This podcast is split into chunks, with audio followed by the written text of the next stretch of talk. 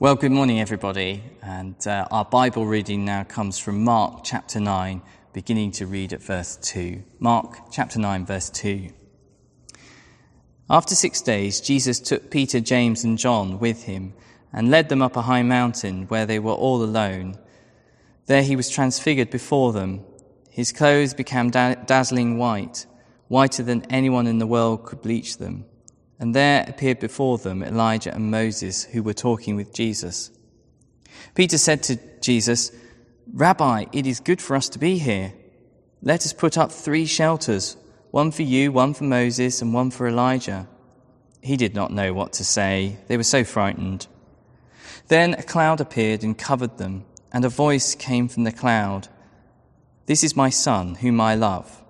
Listen to him. Suddenly, when they looked around, they no longer saw anyone with them except Jesus. As they were coming down the mountain, Jesus gave them orders not to tell anyone what they had seen until the Son of Man had risen from the dead. They kept the matter to themselves, discussing what rising from the dead meant. And they asked him, Why did the teachers of the law say Elijah must come first? Jesus replied, To be sure, Elijah does come first and restores all things. Why then is it written that the Son of Man must suffer much and be rejected?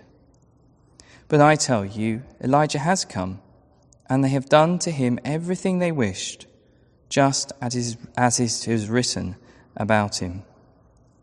This is the word of the Lord. Thanks be to God. Shall we pray? Father God, we thank you for your word. And we pray now that the Holy Spirit would be our teacher. For we ask in, in Jesus' name. Amen. Please do keep your Bibles open at Mark chapter 9. Now, this incident was so important to Peter's life that he wrote about it in his second letter, uh, saying this We were eyewitnesses of his majesty he received honor and glory from God the Father when the voice came to him from the majestic glory, saying, This is my Son, whom I love. With him I am well pleased. We ourselves heard this voice that came from heaven when we were with him on the sacred mountain. A significant place. I think it was the Beatles who sang the words, There are places that we remember all our lives, though some have changed, some for good, but not for better. Some have gone and some remain. Or if you're from a, a younger generation, as Ed Sheeran sang about an important place. He said, he sang, I'm on my way, driving down those old country lanes, singing to Tiny Dancer, and I miss the way you make me feel and it's real. We watch the sunset over the castle on the hill. Places. And as Peter, uh, James, and John looked back, they would have regarded this place, this moment, this hill, this mountain as a place of significance, a place of formation, a place of tremendous importance. And that we can all identify with that, can't we, of significant places. These few days have been a roller coaster for the disciples and especially for Peter. One minute he's up there declaring that Jesus is the Messiah, and the next Jesus is rebuking him and telling him off. As Jesus explained that he must suffer, die, and rise again. The Christian life can be like this. Just as you think that you've got it sorted, things come crashing down. And that's where we find Peter and the disciples this morning in our reading, and maybe you're feeling like that at the moment. Now, verse 2. After six days, Jesus took Peter, James, and John and led them on a high mountain. Presumably, after all the highs and lows of the previous section, it's as if Jesus has decided that they've kind of been in the classroom uh, too long now. Time, I know, for a field trip. We're going up a mountain. Do you remember those kind of field trips that you had at school. I remember field trips, and one particular one to the coastal sands at Kessingland on the Suffolk coast, looking at the land change as the land is reclaimed from the sea. We were issued with our clipboards, and we were instructed to, to look at the grass and how the vegetation changed. And we were supposed to listen to a local expert who'd come to teach us. And then we were supposed to learn, write things down, and get ready for a test.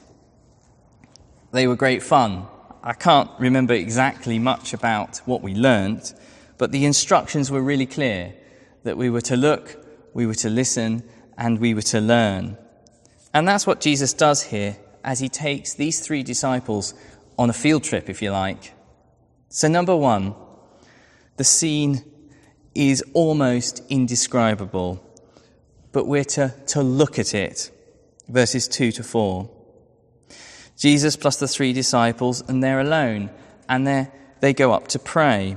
Where does it say that? Well, it's actually in Luke's account of the same story. Then in verse 2, it says, He was transfigured before them his clothes became dazzling white, whiter than anyone in the world could bleach them. This is really dramatic. This wasn't just uh, about the, the clothes. Luke tells us that his appearance of Jesus' face changed. You can almost feel the gospel writers struggling to be able to describe the indescribable.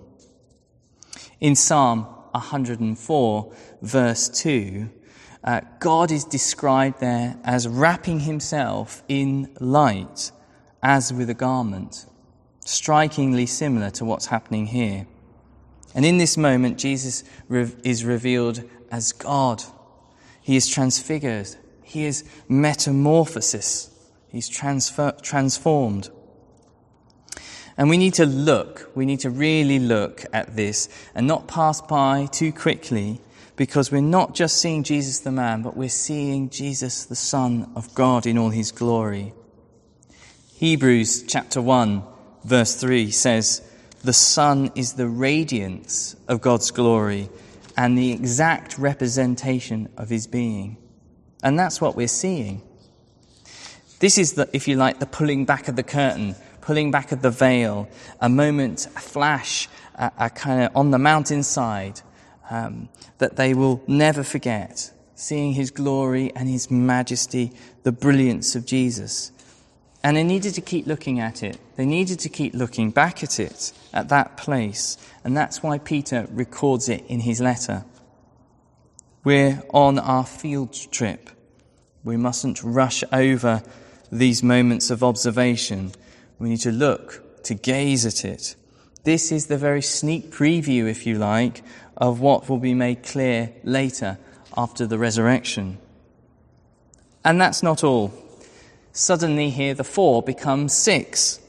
Verse 4 And there appeared before them Elijah and Moses, who were talking with Jesus. You can see here that the disciples now go into overdrive. They're frightened and they're confused, they're speechless and they, they're panicking. Elijah, the prophet, Moses, the lawgiver, speaking with Jesus. This is all a bit too much, a bit too crazy. You've got the whole Bible story here coming together. You've got the prophets represented by Elijah, and you've got Moses uh, representing the law, the Old Testament confirming the new. Luke gives us a, a really important detail in his account. He tells us what they were discussing it says that they were talking about the departure of Jesus, the departure of Jesus. And that word departure is the same word for exodus. They were talking about the exodus of Jesus. The exodus uh, was the liberation of God's people from slavery in Egypt through the outstretched hand of God as the result of the shedding of blood, a perfect lamb sacrificed so death would pass over and not destroy the Israelites. And so Jesus and Moses and Elijah are talking about Jesus' exodus, bringing to fulfillment what the Old Testament had foreshadowed. You see, Jesus would shed his blood on the cross for us so that through faith in him, people could be set free from the slavery of sin. His death and res- resurrection redeems a people for himself. And so it's really important we keep looking, keep looking at this.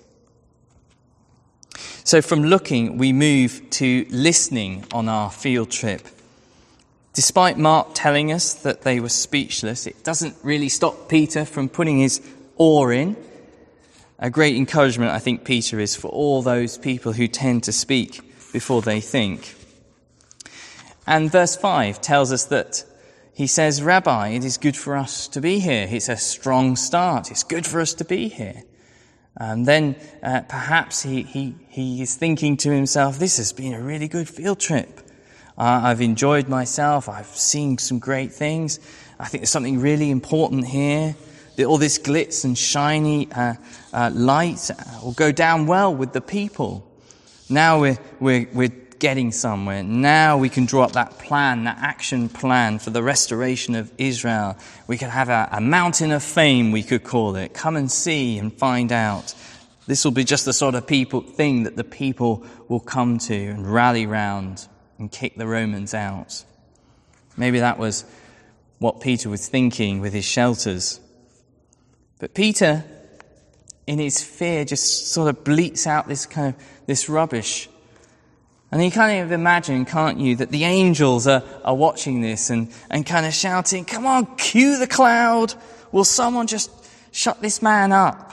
Stick a sock in it, Peter, for it's time to stop talking and to listen to the expert on this field trip. The expert. Time to listen to Jesus as God comes and says, This is my son who I love.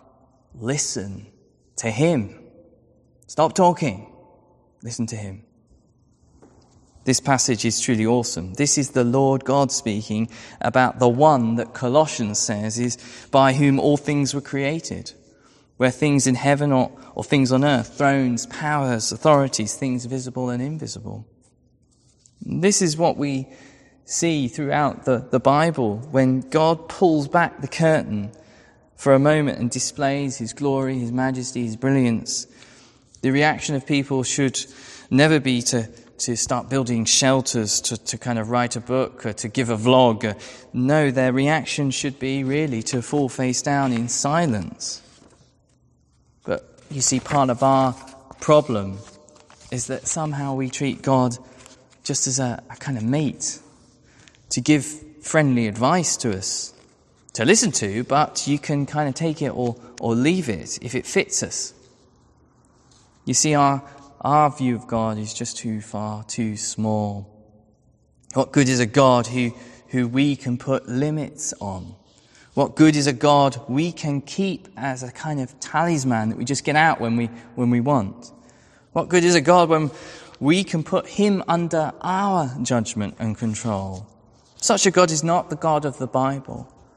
God makes himself known in a way that we find ourselves speechless, we find ourselves face down, we find ourselves in humility and just simply eager to listen. Listen to the Son.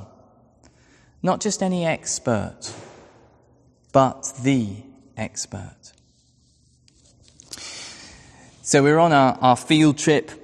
We've looked, we've listened, and now we learn verses 9 to 13. Verses 9, verse 9 tells us that they came down the mountain and Jesus orders them not to tell anyone what they'd seen until the Son of Man had risen from the dead. Now, why does he say that?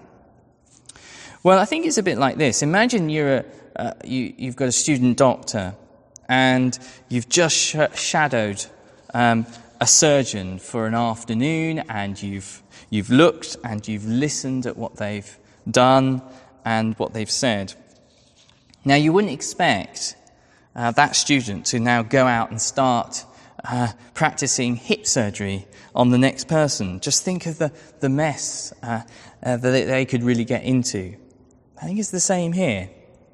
Given the response by Peter earlier, it's clear clearly not going to be uh, good for them to go out and start telling folk, as they really don't understand yet the meaning of what they saw and heard. Much more time is needed for, for learning. And so, verse 10 says, They kept the matter to themselves, discussing what rising from the dead meant. But they did ask one question, and you see that in verse 11. Why did the teachers of the law say Elijah must come first? To which Jesus replies, To be sure, Elijah does come first to restore all things. Verse 13. But I tell you, Elijah has come, and they have done everything they wished, just as it is written about him. Now, you see, Jesus is referring to John the Baptist here, fulfilling what it said in Malachi chapter 4 about Elijah coming. John had that ministry of repentance, didn't he? He spoke of the need for the forgiveness of sins. He spoke about the essential nature of being baptized as an outward sign of the fact that our hearts are sinful and that they need to be renewed. The religious leaders didn't recognize him, and so they didn't like him. They eventually had him arrested, and of course, we know that he was beheaded. And Jesus is saying, understand this. That's exactly what will happen to me. Verse 12 The Son of Man must suffer much and be rejected. As John the Baptist, as the fulfillment of Elijah, suffered and died for his message, so his death points forward to the suffering and the death of the Messiah. Now, as they came down the mountain, there's still loads to learn. The field trip is just a field trip, right? As you read Mark, you, you can't help sort of feeling for the, the disciples. They, they clearly believe that Jesus is the Messiah, but the sincerity of belief in him as Messiah is just not matched by their understanding of what it means for him to be the Messiah. Think back for a moment to the, the blind man in chapter 8, if you were with us a few weeks ago, and that two stage opening of his eyes to see. That wasn't just a, a healing, but it was also a parable. You see, seeing, understanding, is at times a, a process, and kind of charging into to action with h- half your sight restored could be really unhelpful or even dangerous. You see, we need to, to learn. Um, we need to learn before we, we go into action. We need to learn again and again just what Jesus uh, does and who he is. Chapter to nine, chapter nine, after the healing of the boy, um, we read in verse 30 that they left that place. He was teaching the disciples. He said to them, Son of Man is going to be delivered into the hands of men. They will kill him, and after three days he will rise. He's teaching them the same thing again. And then he says, But they did not understand what he meant and were afraid to ask him. You see this through, right through Mark, this um, lack of understanding. And they were afraid here to ask. Although I, I was good at science at school, I wasn't very good at maths. And I remember in class um, uh, having to put up my hand over and over again to ask the same question about this gibberish on the board that I didn't really understand. After a while, you get to that point, don't you, when you've asked maybe three times or four times that you just stop asking because you're either embarrassed um, or afraid to ask. And I think that's how the disciples must have felt.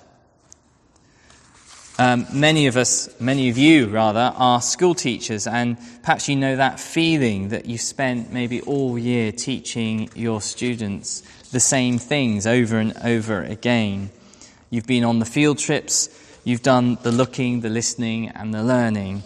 Um, the students uh, come and speak to you after their examination and you listen to them uh, as they explain the answers that they gave to some of the questions. And as you listen in, um, you know that they've made a right royal mess of some of the questions.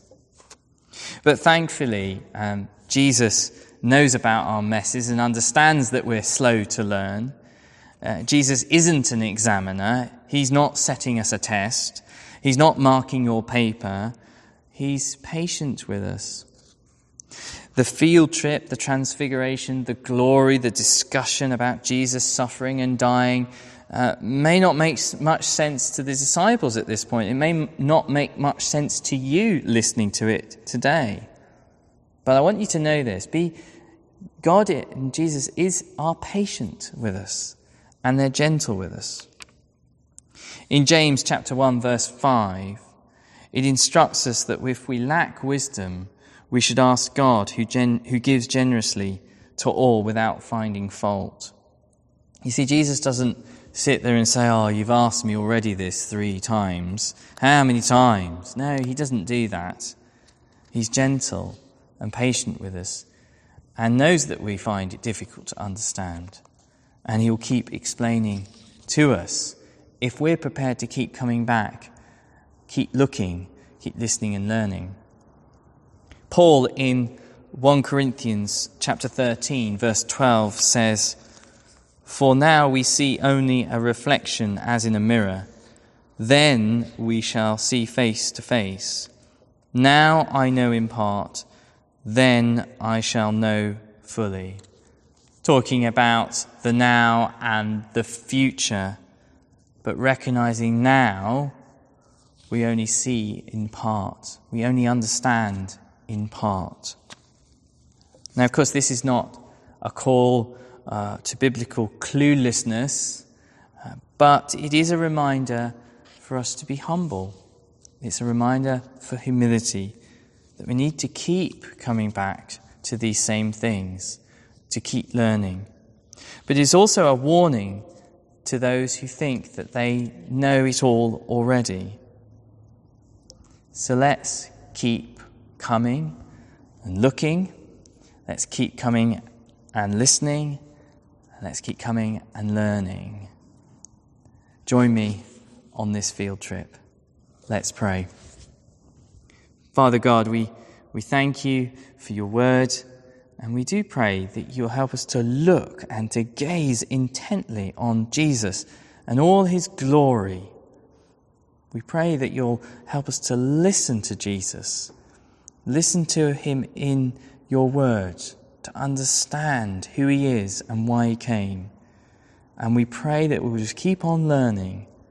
You'll keep us humble, keep us, um, keep us coming back to you, that you may transform our understanding. For we ask in Jesus' name. Amen. Amen. I'm going to hand back now to Victoria.